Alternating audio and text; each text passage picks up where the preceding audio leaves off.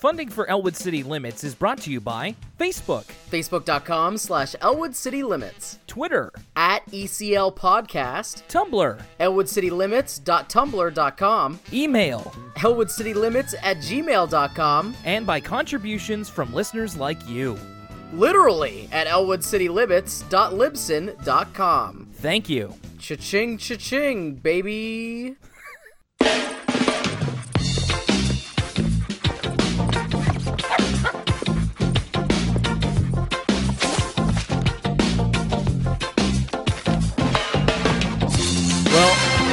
Haven't written uh, 2017 on a check just yet, but uh, like you like you were just saying off air, Lucas, it's it's bound to happen. I'm gonna make that mistake pretty soon. I mean, there's so many days left of 2018, and I still have to get used to calling it that. 2018. Nothing could stop us, Will. We might have had a couple weeks break, but whether it's a new year or a, uh, well, what are they calling it? A bomb cyclone? Cyclone bomb? Whatever this big storm is. Uh, the new episode of Elwood City Limits continues. I didn't even know it had a name. Yeah, we're uh, we are on the uh, the eve of a big storm that is going to hit uh, Atlantic Canada, and uh, we're both Uh, kind of and preparing. I, and the east coast of the states, I to believe. The Oh. cyclone. If I'm to believe this Washington Post article, let me see if I can figure out the exact terminology. This Washington Post article is hilarious because it's pretty much the most inflammatory weather statement I've ever heard in my life. Here we go. Bomb cyclone blasting east coast bef- before polar vortex uncorks tremendous cold late this week. That's a lot. Uh, that's a lot of fancy fancy terms in there. unforgiving cold has punished the eastern United States. Uh, a monster ocean storm, uh, winter hurricane battering easternmost New England. So, blinding snow. Is this a weather report or a SmackDown recap?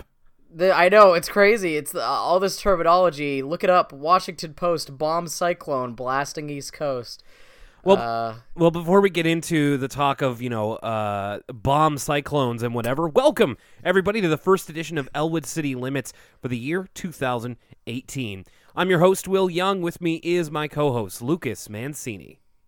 hello, hello. So we've been sitting on these notes for a little while. Decided to uh, take a week off due to illness, and then of course it was Christmas and New Year's, and now we've got all the holidays and the illnesses behind us. Knock on wood, and we're ready to give it to you. We've also been sitting on uh, quite a few emails as well, so I'm very eager to get to those too. Let's do it. All right. Before the bomb cyclone hits and wipes us all away. All We right, gotta clear so out these emails. we got a couple of emails from Dylan from BC who wants to uh, uh, thank us for the podcast. He's been fascinated with Arthur since it was on PBS when he was a kid. Arthur on PBS and The Weekenders and Recess on the Family Channel. For you Americans, Recess and Weekenders would have been on the Disney Channel, I believe. That's right. Uh, yeah, but the Family Channel, that was always one of like, that was kind of so. I didn't have expanded cable when I was younger. I had to like go to my grandmother's house for that. And as soon as you hit channel 43, the Family Channel, and you got it, you knew that you were in good hands.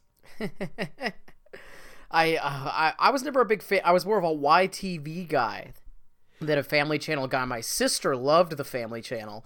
You know, the Suite Lives of Zack and Do- Cody's, the Zoe 101s of the world. Myself, more of a fan of the YTV roster of shows like the uh, uh, SpongeBob SquarePants, Fairly Odd Parents. YTV and Fox Kids were the uh, were the two that I really trucked with, and uh, you know every once in a while CBC's Saturday morning uh, lineup. But I was pining for when I would be able to get Teletoon. That was that was the one I really missed out on. Uh, another one here, just a quick one from Dylan. He has a question. What is your least favorite Arthur episode in terms of plot devices and character development and or overall boringness? Uh, we don't normally talk about like you know because at the end of a season we'll you know talk about our most favorite, but uh, I wonder if we'd be able to name our least favorite episodes so far. Jeez, I see. th my least favorite ones are usually ones that are so forgettable that I well, forget them pretty much immediately.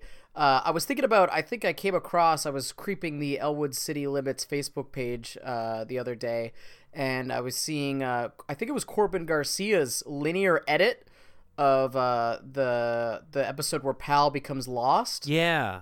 Uh, and I remember, um, I remember you kind of liked that episode, and I had like huge problems with it. I'm sure that's not my least favorite episode by a long shot, but that's definitely the only one that comes to mind. Again, my least favorite episode is probably one that I've already forgotten. Very, Um, very true. The only one that comes to mind for me, and you know, I talked about it so much, was you know, so long Spanky, but just because of how uh, brazenly it, it doesn't matter to the overall. and that's funny because I remember not thinking that one was that bad at, at all. It's it's we both uh, kind of disliked episodes that the other one person thought was pretty okay. So that's interesting. We have another email here from uh, Matt, listener Matt. Uh, Matt says, As I get older and look back at Arthur, I found that some of the main characters might not hold up as well as I remember. I've often found that some of the original main gang from the earlier seasons, like Brain, Francine, and Muffy, are at their best when they're either in an ensemble episode or have more tolerable characters to play off of. On the other hand, characters like Fern, George, and Binky work in whatever role the episode needs them to. I still enjoy plenty of episodes featuring Brain, Muffy, etc., but they tend to tend to come across uh, for uh, more one-dimensional than the rest of the cast. So an interesting observation there on characters, and we've kind of said stuff like that in previous episodes I, as well. I pretty much totally agree, especially with George, Fern, and Binky. Uh, the only person I probably wouldn't agree with is maybe Francine, just because I think um, a lot of the Francine solo episodes actually work fairly well, especially when they involve her family. Um, just because I think Francine's family is probably my favorite of all the uh, uh, the Arthur grown-ups. Um, but I definitely agree when it comes to Brain and Muffy. I've been really disappointed up to this point with uh, Brain and Muffy's characterizations. Yeah, I agree with you. Uh, Matt also says, while you guys weren't the biggest fans of the Christmas special, I cannot wait for you to see the second Arthur special where they meet the Backstreet Boys. Oh, ladies and gentlemen. Uh, Well, why did we watch that one? What's well, going on here? Well, because Lucas, we gotta, we gotta keep them, we gotta keep them waiting. That's coming, but not right now. But trust us, I know all about that, and it will be on its way. All right, last one here is from actually two listeners. Uh, they write us kind of in a joint email here. Our names are Teresa and Stella. We've been friends for over 20 years. Uh, while we share many interests, Arthur has always been very near and dear to us since the show we both grew up with. Stella learned about your show from the Out of Context Arthur Tumblr, which is a great Tumblr. You should definitely check that out. Uh, then texted me about it. We grew up in the same sti- city, but now live in different states. We were stoked to find a podcast dedicated to one of our favorite shows. And then we get a couple of individual um, observations here. Teresa, I've been listening to you guys since almost the beginning of the year. Really enjoy the banter. Your personalities mesh well. Uh, I get a kick out of the different pop cultural references, uh, such as Parappa the Rapper, Homestar Runner, and Nintendo related, especially as they were huge parts of our childhood. But don't worry, we've got plenty more of those to spare. Seems like she might be uh, uh, very much in your wheelhouse there, Lucas. I, I, I mean, I, I'm sure you've supplied many of the Nintendo references and Homestar Runner. I think the only one that's more my bag is that Parappa the Rappa. Kick punch, it's all in the mind.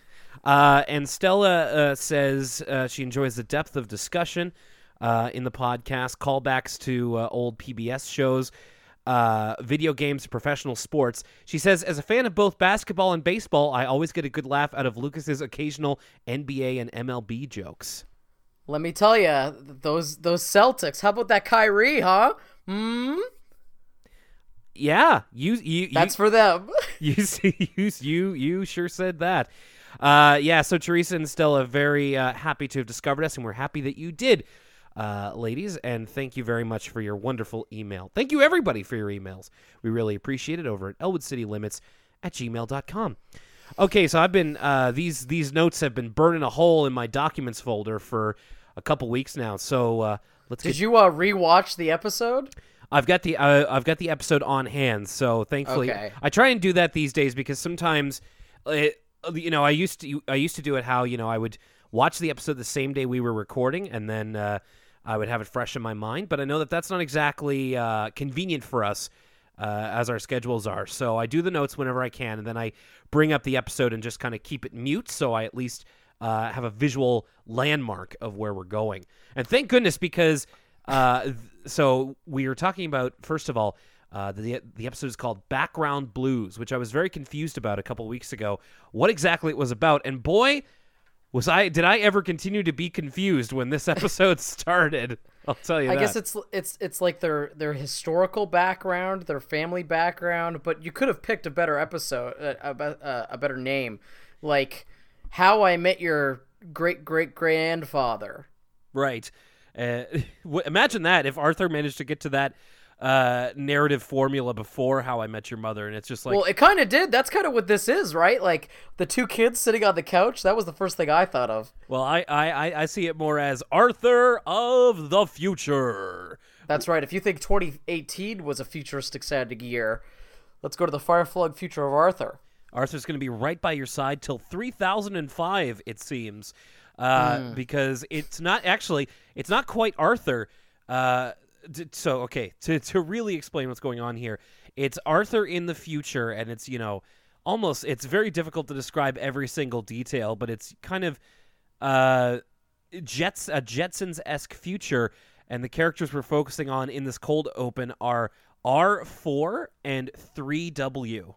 which is such a good joke. That's so fu- like they could have just called them Future Arthur and Future DW. Right. But R4 and 3W is already like what a great way to start this off. I like it. I think it's I think it's kind of funny. Like makes you think a little, but uh, also doesn't distract from what they're doing. It's we get some really like Back to the Future 2 like future humor, which is my favorite when people make fun of the future. Like there's a really good inflation joke. Okay, so there's a lot of references to the fact that like this future that we live in, which you know I I, I believe it's got to be the three thousands because these are Arthur's great grandchildren. Uh, yeah. So, you know, we've got jetpacks going on in the home, and they're not like fire jetpacks, like fuel. They're like propulsion systems almost. Like, they almost look like lasers or something. Uh, yeah, so a couple of lines here, like, uh, mom's talking on the video phone, which certainly is uh, closer than we think. And she says, I got the kids' mittens on sale for only $3 million. Which I don't know why, like inflation here, Barty. Here's I for oh I forget the exact numerical amount, but like go get a coke. Uh, those kind of jokes always kill me. Right. A real Back to the Future 2 s- type stuff, as you said. That's uh, now very quaint if you ever if you watch that movie uh, post 2015. Uh, there's a there's a poster on the wall for Cyber Bunny, which is Bionic Bunny's new equivalent. Uh, so Arthur is doing his homework, except he's pressing he presses a button on his floating laptop, and it just says homework done. So it's a homework button. Uh, and then 3W asked to play Virtual Flingy, which is uh, actually much closer than we think as well because they're both got those uh, those VR headsets on. Do you think this is uh, the Vive or the PlayStation Move? I think it might be neither. It could be the Oculus. Oh, yeah, that's true. There, there's a thing here where they're like p- playing some kind of maybe ping pong or tennis kind of game. And Windjammers. Wait- oh, that would be awesome if they were like, they, they, it, there's too much overhand for it to be windjammers. But if they were like doing the frisbee thing of just, oh man, virtual windjammers would be so great. Um, and 3W is just like, ow, watch it, you're hurting me. And Arthur's and R, excuse me, R4 says, quit greebing. So that's their uh, future future slang. It's like, uh, yeah. Uh, it's like watching uh, Demolition Man, and they they're calling it like murder, death, kill, and stuff like that. If this is the future, where's all the laser guns? they kind of get into a little bit of an argument, and then Mom comes in and says, "All right, you two, I want you to sit on the Barkazoid and watch a datagram, which is the couch and a video." Th- so a datagram, I understand. Like it's it's definitely a lot uh, wordier than say Blu-ray or DVD. The the Barkazoid is something I don't quite understand. you know what though? Like, has technology names ever made sense? Like, what's a Nintendo Wii? You know what I mean? I'm sure some Fortune 500 angel investor Silicon Valley company would come up with something called a Barkazoid. Yeah, I'm sure Elon Musk has got uh, his fingers Elon in all Musk, yeah.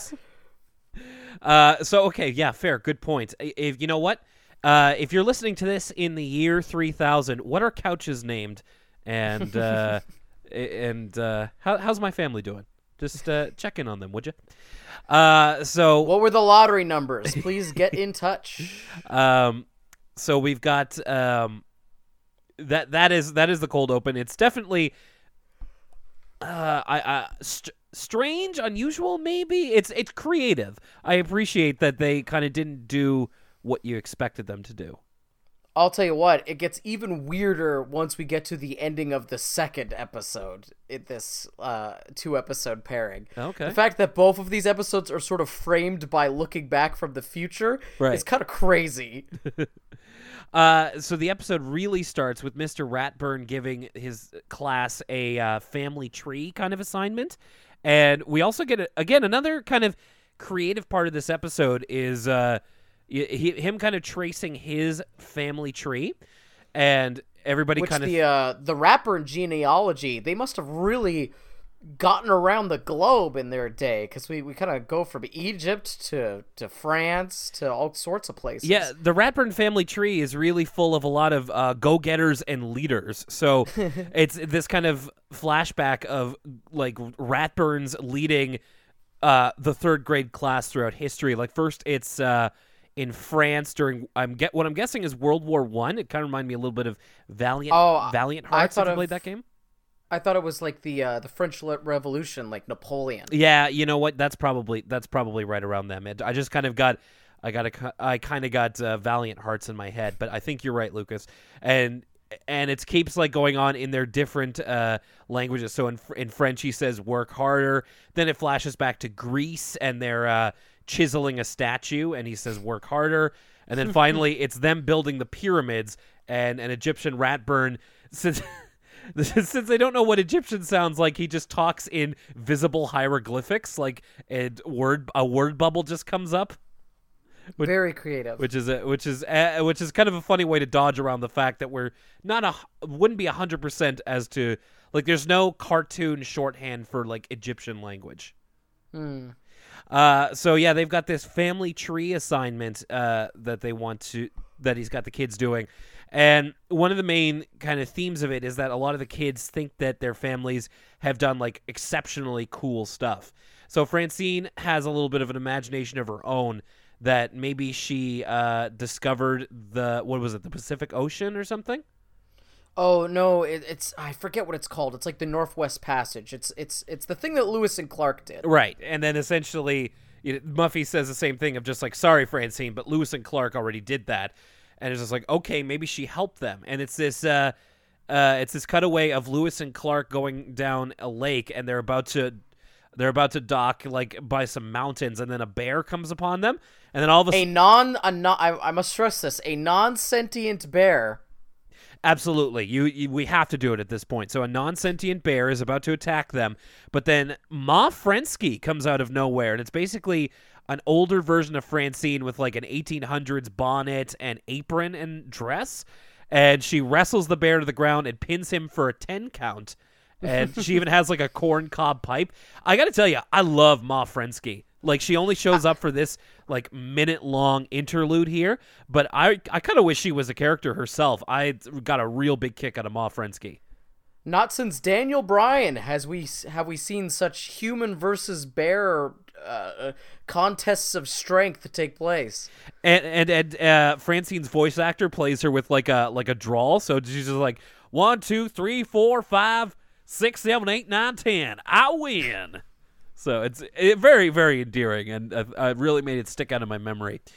So that's kind of where everybody's going, and like Muffy believes that her uh, family is you know royalty or some such, and just having these lofty expectations for uh, wh- what her what she, what she thinks her family is versus what they actually turn out to be. We get a funny cutaway so of like Buster talking to Bitsy at the dinner table, and he says, "Grandpa was a toll booth operator." Wow. Speaking as someone who is a toll booth operator, it's not really a wow kind of profession. There's that one. Let me try and think of some famous toll booth operators throughout history. There's that scene in The Godfather where they kill Sonny at the toll booth. That's pretty crazy. Yeah, see, that would be me. I'd be the guy ducking under the toll booth to not get shot. Although most of them that I work at do have bulletproof glass, so I should be fine. If if any mob hits happen, I'll report back here and let you know. Arthur finds out that his grandfather owned a cheese shop, which is actually pretty cool. I, I would love one of my family to own a cheese shop. Uh, my question is, where, what kind of like bad business did Arthur's grandfather get into that his cheese fortune suddenly disappeared? Yeah, because there's no like Dave Read didn't inherit the uh, the cheese the cheese fortune or anything like that. And cheese is like gold, man. People are always buying cheese. Like cheese never goes out of style, so something must have happened. That's absolutely true.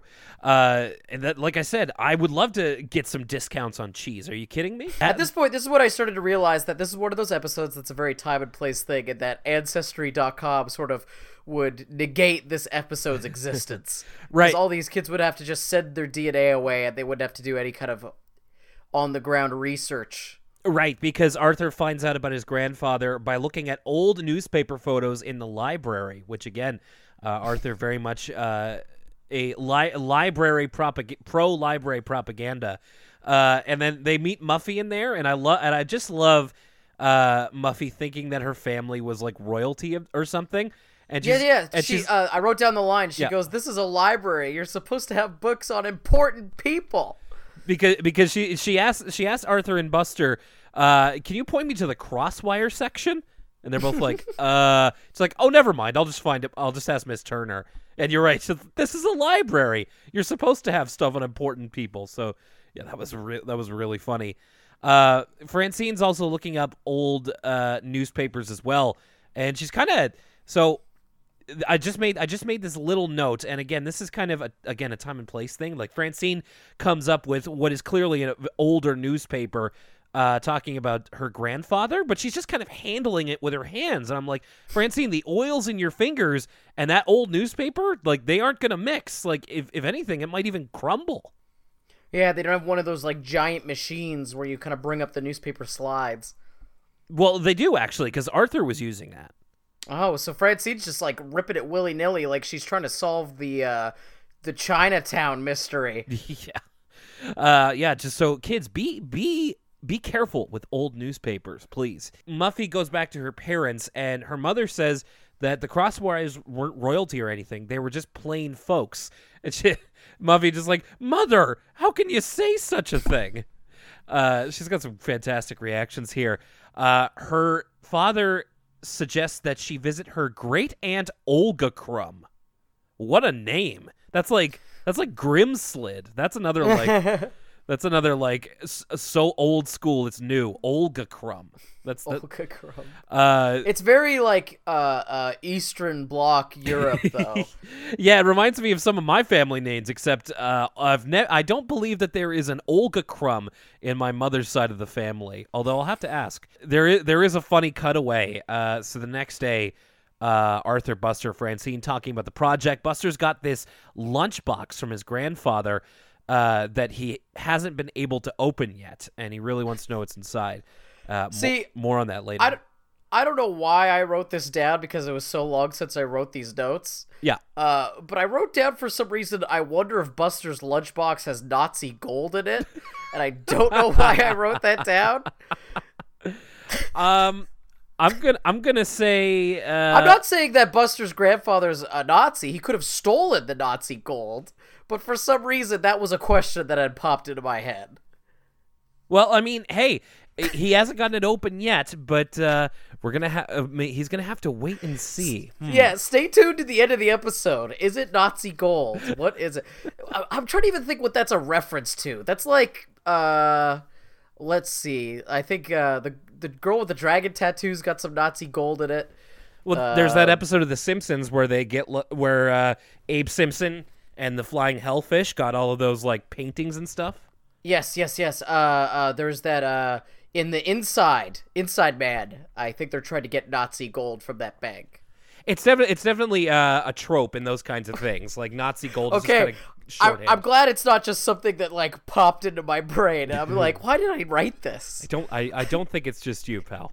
Uh, so Muffy has uh, ideas that her great aunt Olga Crumb has got to be a queen, which would make Muffy a princess. We get this dream sequence of Muffy meeting her uh her great aunt Olga Crumb and we even get a little uh, this this is a timely reference for uh movies in 1998 she says is that you Anastasia which the Yes. which the Anastasia animated movie would have either been out by now or coming out very soon Me and Emily, uh, my girlfriend, were just talking about Anastasia and uh, how like it's so weird to think back about how someone made a Disney movie for children about like the assassination of the Romanov family. Because if you like read the actual story of what really happened, it's pretty gruesome. it I I watched that a few years ago with my with my fiance because she uh I I don't know if she still loves Anastasia, but I think she believed that she did and it's just like yeah, exactly. We had the same reaction of like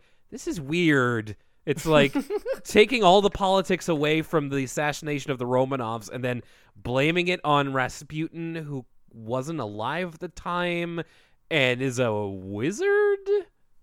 Like Yeah. yeah, it's it's it's it's, It's- really it's- strange. for such a like a complicated uh historical event uh on like socio-political levels economic levels like uh, to be boiled down to like a movie a la beauty and the beast is just really uh, it's crazy that it got made in the first place Yeah, and you could never ever do this in this day and age. Do you want to start a revolution we'll kill the family in their house Well, their names are already kind of like Germanic, Slavic. It's Anna and Elsa, so like oh my goodness we're halfway there as it is. Frozen 3, Olaf discovers the proletariat and the bourgeoisie. Oh man, what's that what's that red literature that he's got? Oh no! Marx Olaf. hey, hey, better than that other Frozen thing they did last year. Uh, so and if and it and Muffy also says in the uh in the dream sequence of just like so I'm actually the long lost princess of Translatvia. Cool. Now Translatvia is is a new one for me.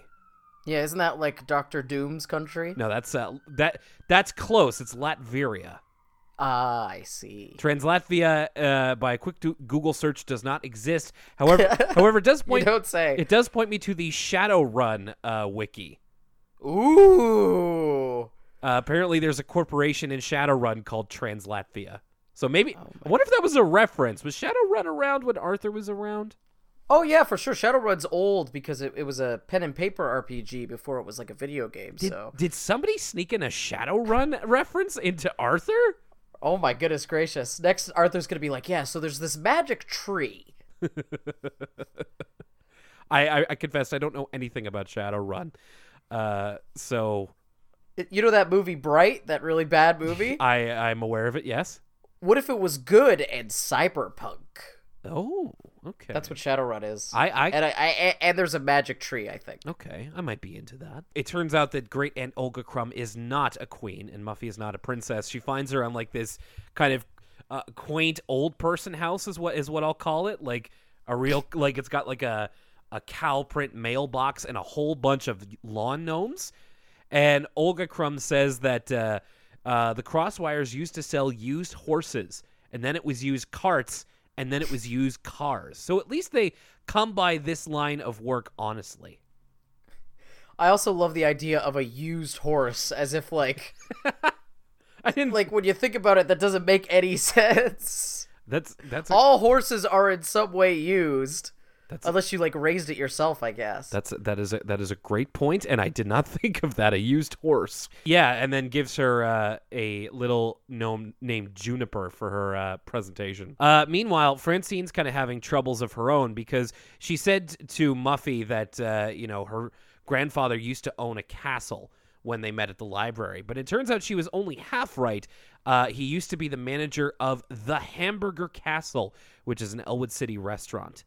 More than a manager, he would have been a franchisee. Right. Which is, uh, again, talk about s- some people in the uh, Elwood City crew's uh, great grandparents have not been the smartest financially. Whether it's a cheese store or a fast food franchise, I'm to believe owning a fran- fast food franchise, you're basically set for life.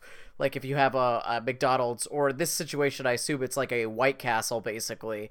Uh, I, I, I, from what I've heard, it's very lucrative. Uh, I mean, hey, sure, it, and people still know what it is, uh, even though he's not currently the owner of it. So, and and Francine's kind of a little bit ashamed of that, but I think owning a hamburger castle would be pretty cool. Like, I don't, Oh, yeah, I don't see the problem here. Uh, Well, uh, same with the other. Th- I mean, eventually we learn that uh, one of uh, Francine's relatives cut Abraham Lincoln's beard one time, uh, which is a crazy story, which is like a, a nuts, like very interesting thing. So the fact that Francine has such high expectations and that doesn't meet it is is. I mean, it makes sense for the plot. It's we're kind of nitpicking here, but it is nuts to me that like if I knew someone and they were like, "Yeah, my uh, ancestor cut Abraham Lincoln's beard," I'd be like, "That is crazy. That's awesome." Well, it wasn't even that direct. It was that uh, Francine's uh, ancestor, whose name was Vingo Frensky, which I think is great, uh, advised him to cut his beard. So he didn't even That's actually still fun. Yeah, no, that is still a great story.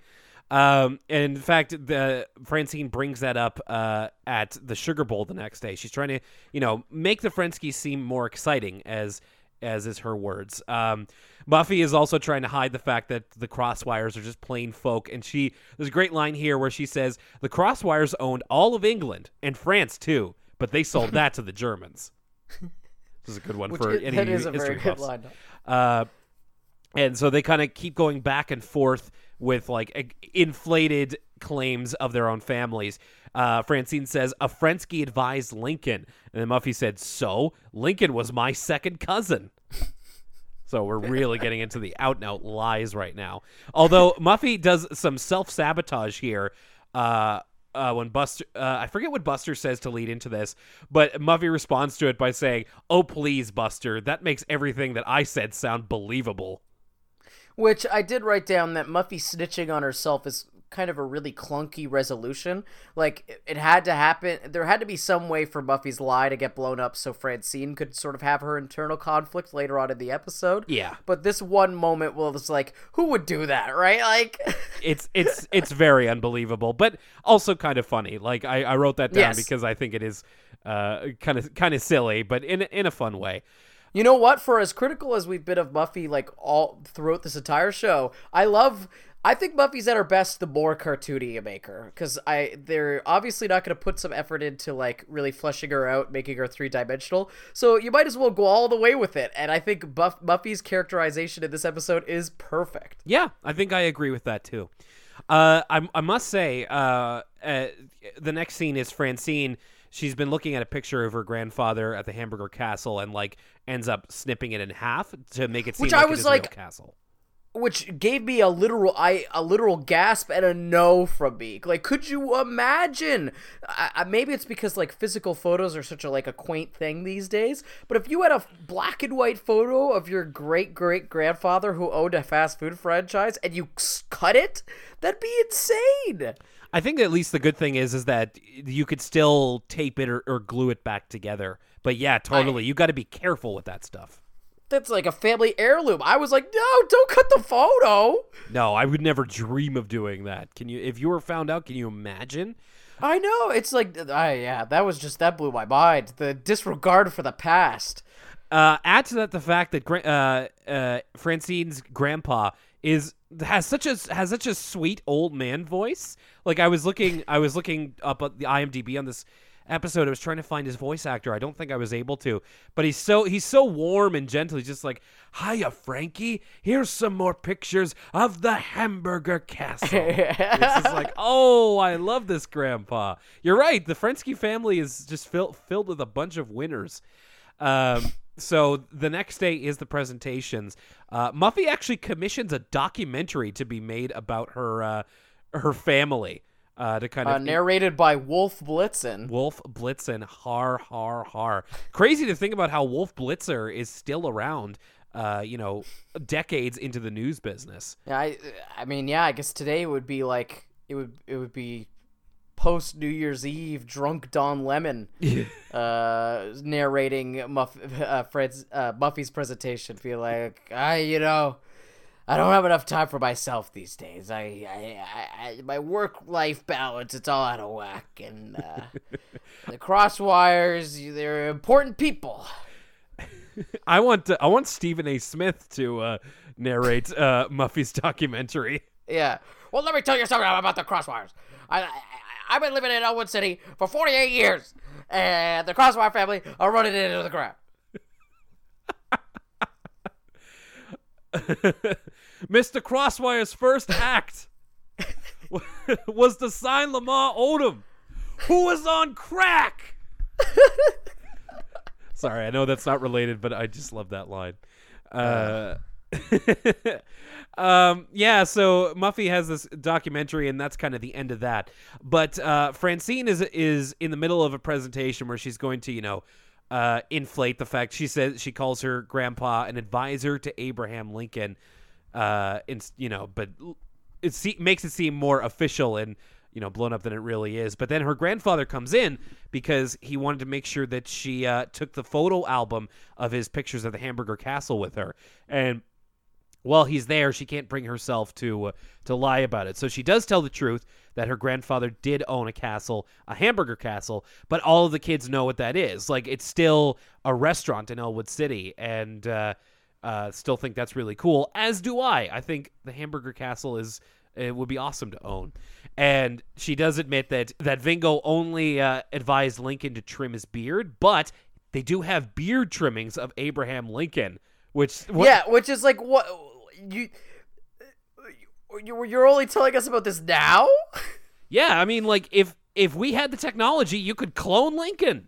That's right. We we have these beard trimmings. They were in sap for some reason, and I forget who says it. It might have been Buster, but somebody has the line, "Real president hairs." uh, so he, she gets a thumbs up from her grandfather. All's well with her and Muffy. Uh, the the um, the episode kind of ends with Buster finally being able to open his grandfather's lunchbox, and there's a 40 year old sandwich in there. And of course, he eats it, and it's apparently a bologna sandwich. Yeah, it's a sandwich from like 1955. Yeah. and everybody's like sort of disgusted. And then, and Uh, I guess. Hey, I can't tell what's worse: an old sandwich or Nazi gold uh, maybe he hid the Nazi gold in the sandwich. in the sandwich. Oh my goodness, Buster needs to see a doctor. Maybe it's a. Maybe it's. It may not be Nazi gold, but maybe it was a Nazi sandwich. 1955. Did they find that sandwich in Brazil? Hmm.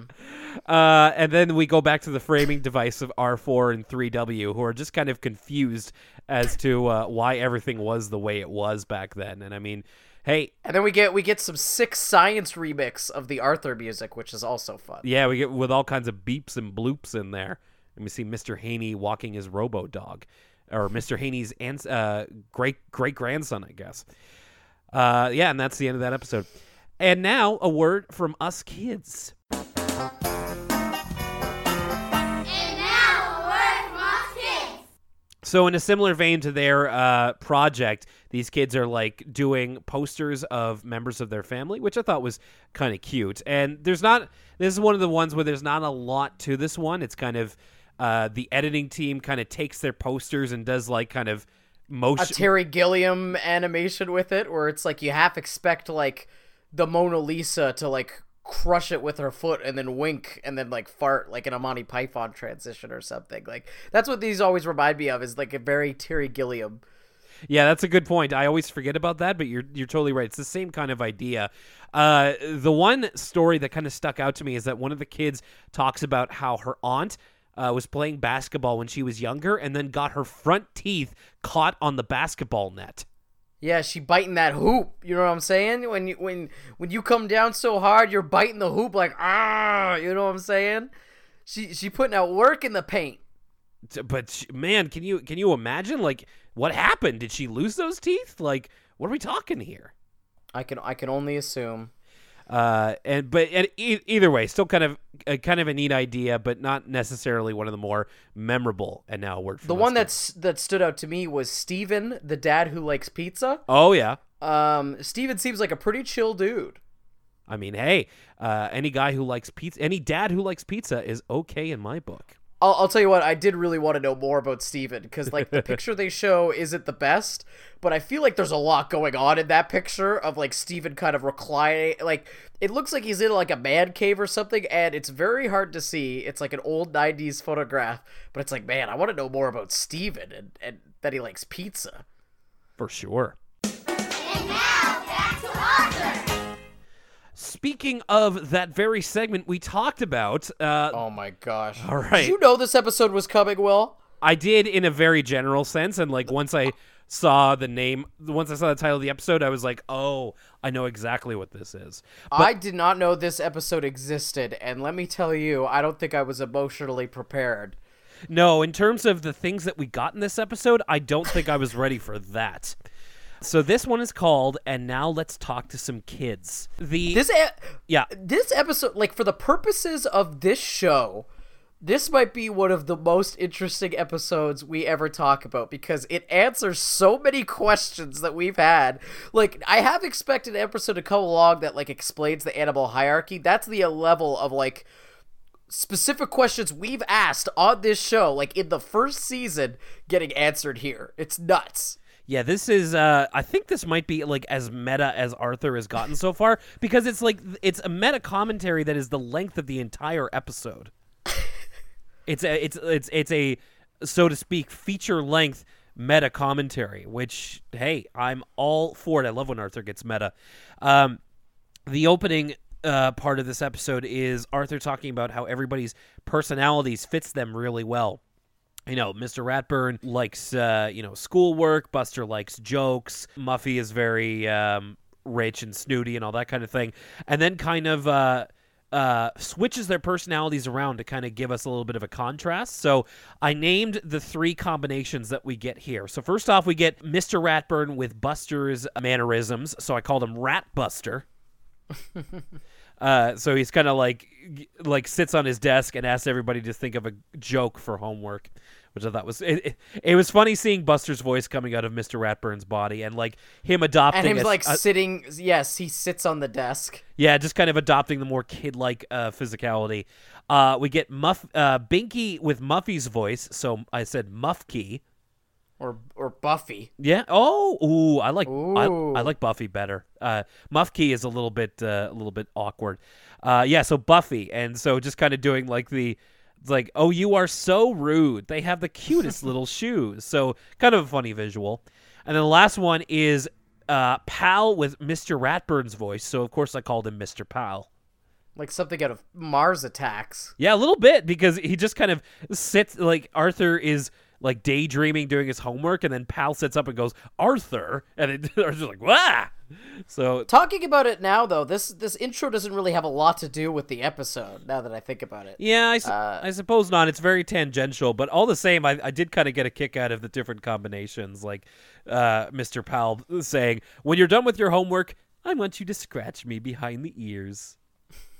we also get Arthur delivering like inspirational, almost like cushion wisdom, uh, inspirational tweet level knowledge. Like, uh, it's so much better when people act like themselves, which is Arthur's essentially his way of going, "Yo, you got to be a real one." You know what I'm saying? I'm so done with fake people. Arthur Arthur playing the role of DJ Khaled here. Mm, Exactly. Don't play yourself. They don't want you to win. So the episode itself starts with speaking of Terry Gilliam animation, we get uh, a a kids show in the Arthur universe called The Magic Toolbox, which they're watching at Arthur's house, and of course, har har, it's supposed to sound like the Magic School Bus, but it's what it what it seems to be is an educational program with kind of still shots of different uh, uh, tools that are uh, alive and go on adventures, I guess. I mean, that's that like Bob the Builder was post this, but it's pretty close. Handy Mandy, Yeah, Handy Manny. Handy Manny. He's got his his tools talk. I think. okay. Anyway, the Magic Toolbox. Uh, toolbox. Uh, I do love this idea for a show. It's very, it's very meta, and and uh, You could tell at the time this would be one of those shows where like it wouldn't be animated; it'd be like a big set, like Pee Wee's Playhouse. At least that's what I would like. Well, it does. It does look animated within the show, but then again, once we get into that level of things, it's hard to tell. And the Magic Toolbox does have its own segment called "And Now Let's Talk to Some Kids."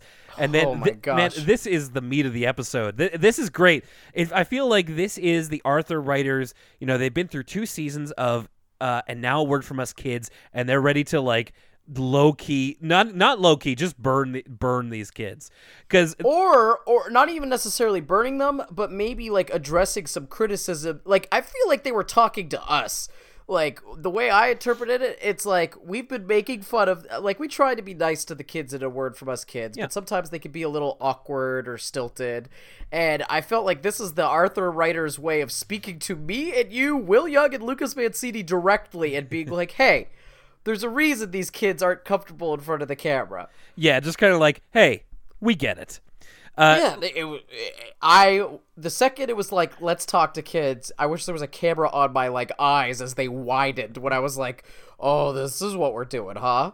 Yeah, because the kids that they interview are just like, you know, gravity is really important. Like, gravity is what makes an apple fall on your head.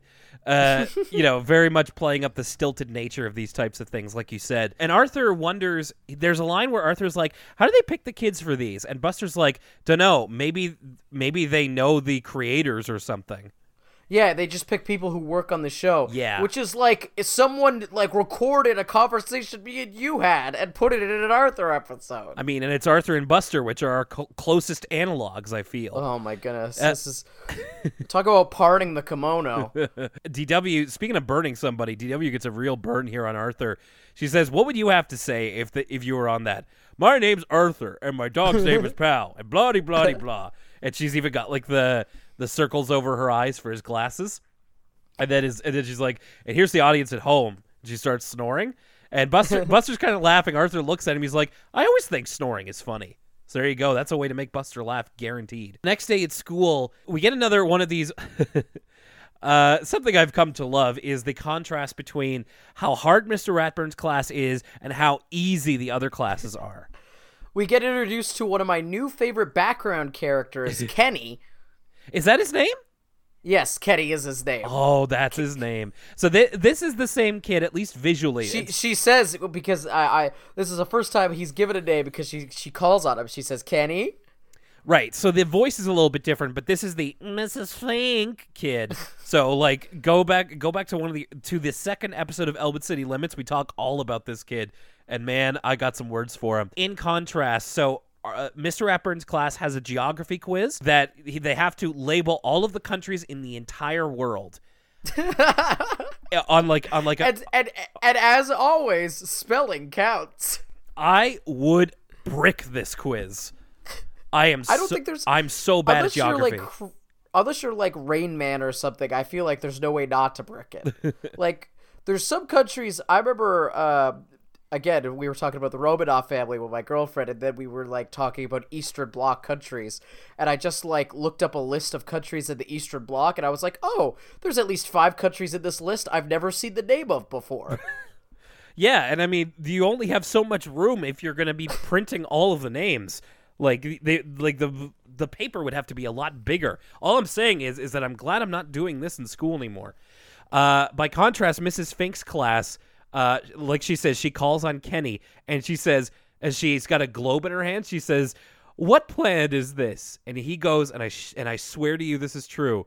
He's got to think about it for he, a second. He says, "Um, Earth." Like he's like he's afraid that he that he's got it wrong, and then she says, It's- correct. Cookies for everyone." I'm like, "Oh, these kid these kids are soft." It's like if Will Smith in Independence Day was asking a question instead of making a statement. Welcome to Earth. Oh, it just it it boils my it would normally boil my blood, but this actually plays into the episode. Mr. Haney comes into the class, uh, interrupting the quiz, and says that the TV show Magic Toolbox is going to be recording at their school. And because Mr. Ratburn's class is the hardest working in, in the third grade, they get to be on there. So finally, they get their dues for. I mean, they're they get immediate dues for being so hardworking. I've said before that like this level of work is going to pay off for them later in life, but now they finally get like a reward for being so hardworking. That's great. I love it. I mean, they're also going to get rewarded long term when Kenny is like failing the SATs Well, yeah, but it, depending depending on how mali- because the public education system failed him. yeah, but depending on how What I'm saying is, it's not Kenny's fault. No, definitely not. But depending on how malicious you are, you may, you know, that may work for you. It may not. Uh, so of course, everybody's looking forward to being on TV, but they're not exactly sure what it's going to entail. They have their own ideas of uh, what what's going to happen to them. Like Francine imagines that she's going to be so magnetic on camera that they're going to uh, re- retool the show and make her the main character. And it's just this quick little thing of Francine coming out in like a screw costume, and then just like uh, the new star of the Magic Toolbox, Francine Ferensky.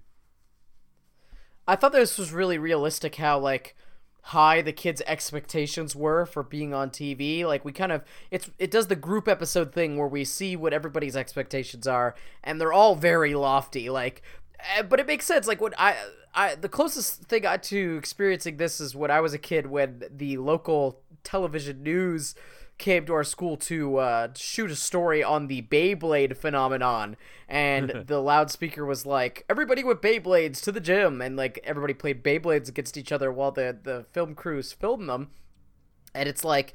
As a kid, your idea of like I'm gonna be on TV, this is crazy, and your mind just sort of gets away from you.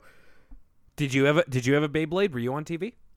You know what? I was, it was the equivalent of Kenny. I it was the one day I did not br- remember to bring my Beyblade. Oh, dude, come on! I know. And I had the Beyblade Arena too. I was one of the only kids with the Beyblade Arena, so people would be like, "Oh, Lucas, can we play Beyblades?" Or you're, it was it's one of my great regrets. I had a Beyblade Arena, but I got it too late. Like I had already wrecked my Beyblades by playing on like the pavement.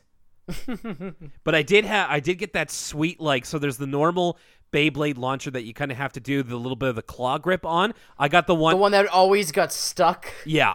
I got the one that has like the side grip. It's almost like a joystick sort of thing, and it's Oh, yeah. And so and as the show told me, it gave you better grip so that you it gave you better grip for your rip. Yeah, let it rip indeed. So I was very, very excited about that. I was big into Beyblade. Man, does that not hold up. Like at all. Beyblade Yeah? Beyblade is awful. like Uh, the oh, top you the top say? the tops themselves are fun, but like the show, forget about it. Better or worse than Battle B-Daman? Never never trucked with Battle B-Daman. Never never played it, never saw the show. That that was after my time. Sue Ellen's idea of well, like you said, uh, n- everybody kind of has their own ideas of what's going to happen because they don't have a uh, they don't have a what what's the word uh, they don't have any like grounding for what exactly is going to happen. So like Sue Ellen thinks she'll be able to do a martial arts demonstration, which is actually pretty cool. It's like a cutaway of her doing like floor work with like a uh, like a Donatello pole and then like doing some doing some real stuff. It's pretty cool. It's like her audition for the raid or something.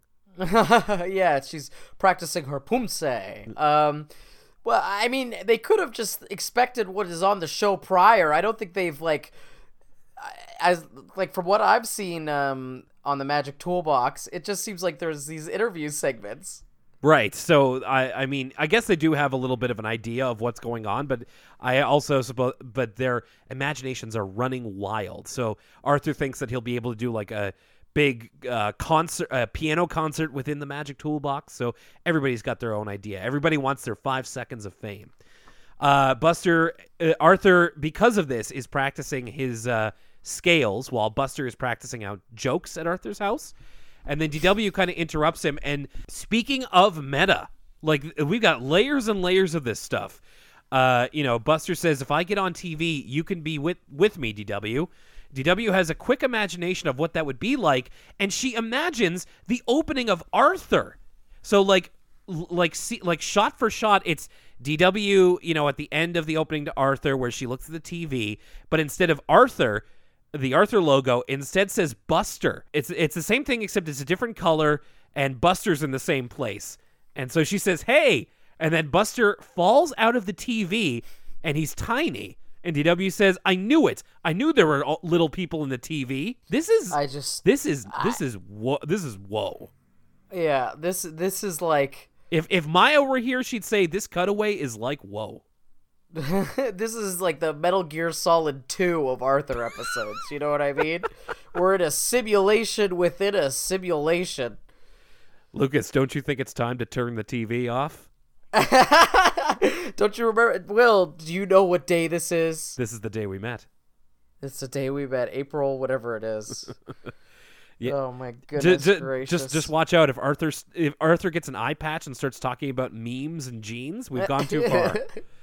That's right. We're gonna fight Brain on top of the uh, George Washington Monument. Sol- solid brain over there. The next day, everybody's kind of got their thing and are practicing. We get a little uh, little drive by poetry reading of Fern. She's reading Casey at the Bat with the classic line, "There is no joy in Mudville." So just wanted to get that out there.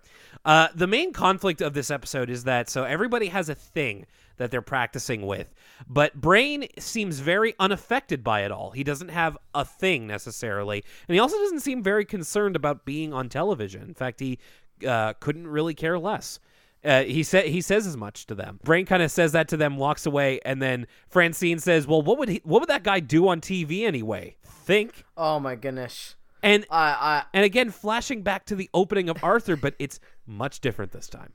Oh my god! So I like this more than the Buster one. This is crazy because like they re-recorded the Arthur theme with like a different singer. The guy doesn't sound like Ziggy Marley. He sounds completely different. Yeah. And it's like um, Every day I when you're walking down the street, you stop and think. And it's it's Brain doing the same actions as Arthur, even with like a differently colored dog. It's like Pal if he were pumpkin colored. right. It's like Bizarro Pal, but then when he says stop and think, like the episode stops. Yeah, he- because Brain's like thinking, and then like we cut to like an actual clip of an episode of Brain, and Brain's it's, Brain's uh, new puppy. Right Brain Soup. I forgot it's even got like a title card. Yeah. It's brain. It's brain doing the the swimming uh, title card, and it's brain's new puppy. And then I actually think this is really funny. Uh, it cuts to Brain in his bedroom with his parents. He says, "Mom, Dad, I'm thinking about getting a new puppy." Hmm. hmm. Hmm. Francine ends the whole thing by saying, "That would be really interesting," and being sarcastic. Man, it's just like they're they're swinging for the fences here in this episode. the hits don't stop and so they basically they're trying to uh, they're misinterpreting uh, Brain's disinterest as they think he's self-conscious because he doesn't have a thing, a la that YTV advertisement. What's your thing? But I think sad effects. Here's a T-Rex. Eh. Bugs. Um, so they're trying to f- help uh, Brain find his thing, whether it be uh, sound effects or bugs. Uh, and they're trying to list things to Brain, sort of to inspire him, all the things he's good at, like basketball, baseball, and as Buster describes, that thing with all the numbers. And Brain goes, "You you mean math?" He goes, "Yeah." I also like it, and, and Buster kind of goes like, "Then you shouldn't be uh, then you shouldn't be afraid to go on TV." And Brain says, "I don't care." And then Buster's just so defeated. He's like, "I've tried everything I know." You know what? Like we, started off this episode with answering that email about saying I don't like Muffy or Brain. Muffy and Brain both great in this these two episodes. I'm glad you brought this up because um, it's much like the Arthur Goes Crosswire episode. This is an episode that is about it's a brain episode, but it's also not really about him. It's about how everyone around him relates to him. Like hmm. it's everybody kind of playing off of him and Brain kind of never really changes or does anything. In fact, like his main character traits are what saves everybody in the end. So it's kind of like brain without brain in a way, and I think that that's actually kind of works in its favor. Uh, Francine goes to Brain's house, and it's uh, she might as well work for the creative department for the WWF in 1994. She's trying to pit, pitch him a gimmick with what, whatever just random garbage she has around. Brain, you got to puke on TV. Eh, Here, here's this trash can. Can you puke in this trash can right now? He's gonna puke. Here- He's gonna puke. here's some skates. You can be the goon. So yeah, it's just like She- she- Francine trying to pitch him different gimmicks, like maybe he could do imitations or he could ice skate, and then she starts to play a kazoo and says, "You could be Kazoo Boy," And I do and I do Which- love the next day Francine talking to Arthur and just like he didn't even want to be Kazoo boy. like that was the one she had in the back pocket. Like that was that was like the Jeff Jarrett of uh, all the gimmicks she had. Francine eventually gives up, and I did like this little thing about how you know Francine Francine does like literally say I know people, and he's really afraid to be on TV. Which is hilariously informing of Francine's character about how she thinks she knows people when really, like, as we've seen her, she really does not know very much at all about people. I just thought that that was a really telling line. Another, hey, speaking of telling lines, uh, Muffy goes up to the camera operator and she's like trying to g- figure out which outfit to wear. And much like a millennial, she says to Mr. Ratburn, I'm just trying to project an effective media image. That's right. Muffy would be a great influencer. Uh, speaking of this camera operator, this guy has to be modeled off a real person. Like, there's no way this wasn't like an inside joke and they weren't actually drawing uh, the real life word from us kids cameraman because it's just like most Arthur uh arthurizations aren't this like specific. Like they could have just made it a bunny like they usually would but this guy's got like the ponytail he's got the five o'clock shadow the glasses. This has to have been based on a real person. I like that term, Arthurization. The idea of the segment is that, much like the kids at the beginning of the episode who talked about gravity, they're going to talk about the solar system, and then everybody freezes and is like, "I don't know anything about the solar system." So they all go to Brain, who of course has the has the information on lock, and starts to kind of quickly educate them about it, so that they can have something to say on camera. And this is where we get the the Arthur kids in the role of real life kids. So some great lines here, like Binky. He's the first one on camera, and he says the solar system is really big, even compared to me. see i this is it's essentially like a montage of the kids uh, delivering the facts that brain gave them but in the awkward stilted way they would in a real life word from us kids segment Yeah. and i just felt like this whole like this point this climax of the episode was made just for me and you like I, I- it was just too perfect i loved it Yeah, there's even like when Francine does hers, it's like she starts and then she goes again. Like the voice direction here is great. Of just like Mars is my Mars is my favorite planet. It's it, it's just it's such a it's such a treat. Yeah. And again, I, I it's red which is also my uh favorite color like again some great voice direction here of they, they captured perfectly the absolute fear that some of these kids must have to be on camera.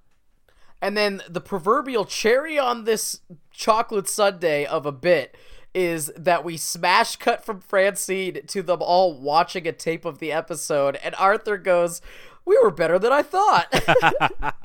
That's a good catch. So yeah, they, they they're pretty happy with how it went, but Francine's still concerned about Brain and that you know the poor guy will never get to be on TV. Like this was his one chance, and he'll never get to be on TV again. And then we go back to the future. Once again, we we're hopping into the future uh, twice in one whole episode. Uh, as Brain actually is on TV and has his own network. Professor Brain is his name. And on the Professor Brain network, we see that in the future he perfects teleportation. He teleports a cat. A not a non-sentient cat. oh, I did. I didn't catch that. Oh man. Uh, so yeah, he's got his own television network. He's a celebrated scientist. He has a lifetime of uh, great achievements, as the thing says.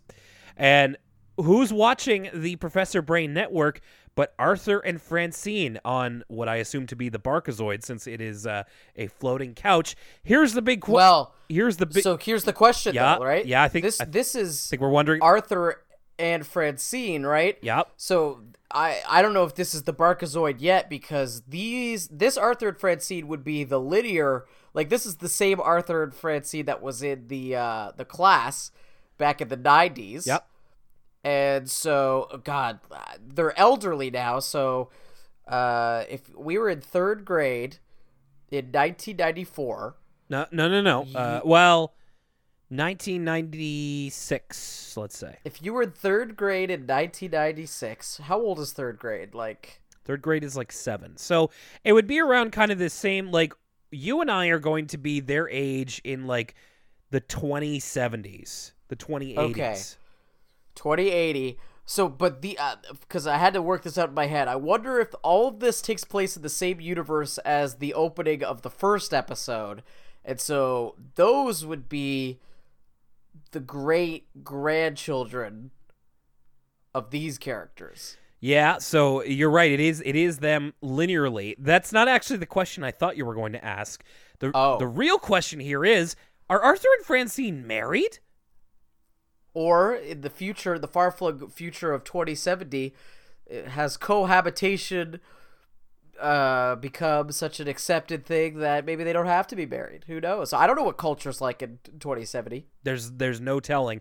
Uh, interesting also to note that in the future it's all it's depicted as very like uh like nature is still alive and well like there's all kinds of animals and greenery and everything so that's a it's a very utopian future it seems Oh, what's that movie called? It's like that movie with the uh, uh the robots that plant things. Uh, Night Runners. Let me just Google this real quick. This is gonna kill me. WALL-E No, not Wall, not WALL-E. It's like a movie from the seventies. Oh God. Uh, jeez. I'm gonna type in robot planting space station sci-fi seventies. Let's see what. Let's see if this this this helps me out. Uh, Silent Running, 1972. Econ- environmentally themed American post-apocalyptic science fiction film starring Bruce Dern and Cliff Potts.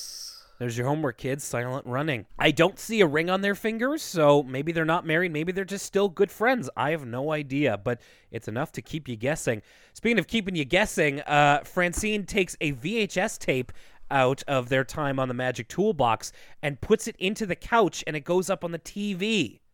What kind of re- what kind of retro BS is this? I, the future, it all goes back to VHS tapes, and EMP destroyed all other data. I don't know. okay, yeah, I, I, I might buy that. Uh, so it's Francine and Arthur's voice actors doing like their voices but older. So I kind of got a kick out of that of just like, look, there's me. That's Muffy kind of thing. and there's a, another very telling line here that I thought was a little disturbing if you think about it. Uh, uh, Francine says, and there's Buster Baxter. Whatever happened to him? And just like, so are they not friends anymore? Like, have they I lost think the touch? implication is I think the implication is Buster was abducted by aliens. Oh, oh. Uh, I, I actually half expected them to like cut away to like the alien. I, I, even though this is like four cutaways deep at this point, it's a cutaway from like a cutaway of Brain in the future on a TV show. Uh, but I half expected them to cut away to like Buster in space kidnapped by aliens. Also, looking at screen caps from Silent Running, the aesthetic of their future uh, uh like habit habitat is very much ripped from this movie. Hmm. Interesting. Maybe, maybe they, maybe they did get their uh, uh, inspiration from that. I guess uh, uh, that's that's left up only to them. Uh, Sha- Shadow Run, Silent Running, uh, lots of lots of influences in the, in these episodes here, and the episode ends with old Arthur and old Francine uh, trying their best to sing the Magic Toolbox theme. Okay, so let's uh, let's go back here to background blues. What you think? So it's hard because I don't really. It's been a while since I watched the episode. I didn't rewatch it to be honest. I Sure. uh, kind of skimmed through it Sure. to make sure I had the hits from my notes and I and from my memory. I feel like I did really enjoy it. Like besides a little bit of the clunkiness with Muffy telling on herself, I did have a lot of criticisms, and it was really entertaining. Uh, even harrowing in some moments when I was like, "Is Francine really going to cut this picture? Is this is what it's come to?" Uh, but I thought the characterization of Muffy was some of the best I've ever seen, uh, and I thought all the jokes really hit. Wolf Blitzen, um, uh, just like a really fun episode. Um, yeah, it's. It, I know that's a lot of times we've been kind of down on the ensemble episodes because they haven't really uh, delivered in the ways that we wanted it to. I thought this was. It's more so just a Muffy and Francine episode, though. We don't get a lot of art, like besides Buster's lunchbox, uh, which I sort of made more of a subplot in my head. Uh, we don't really get a lot of the other characters. Right.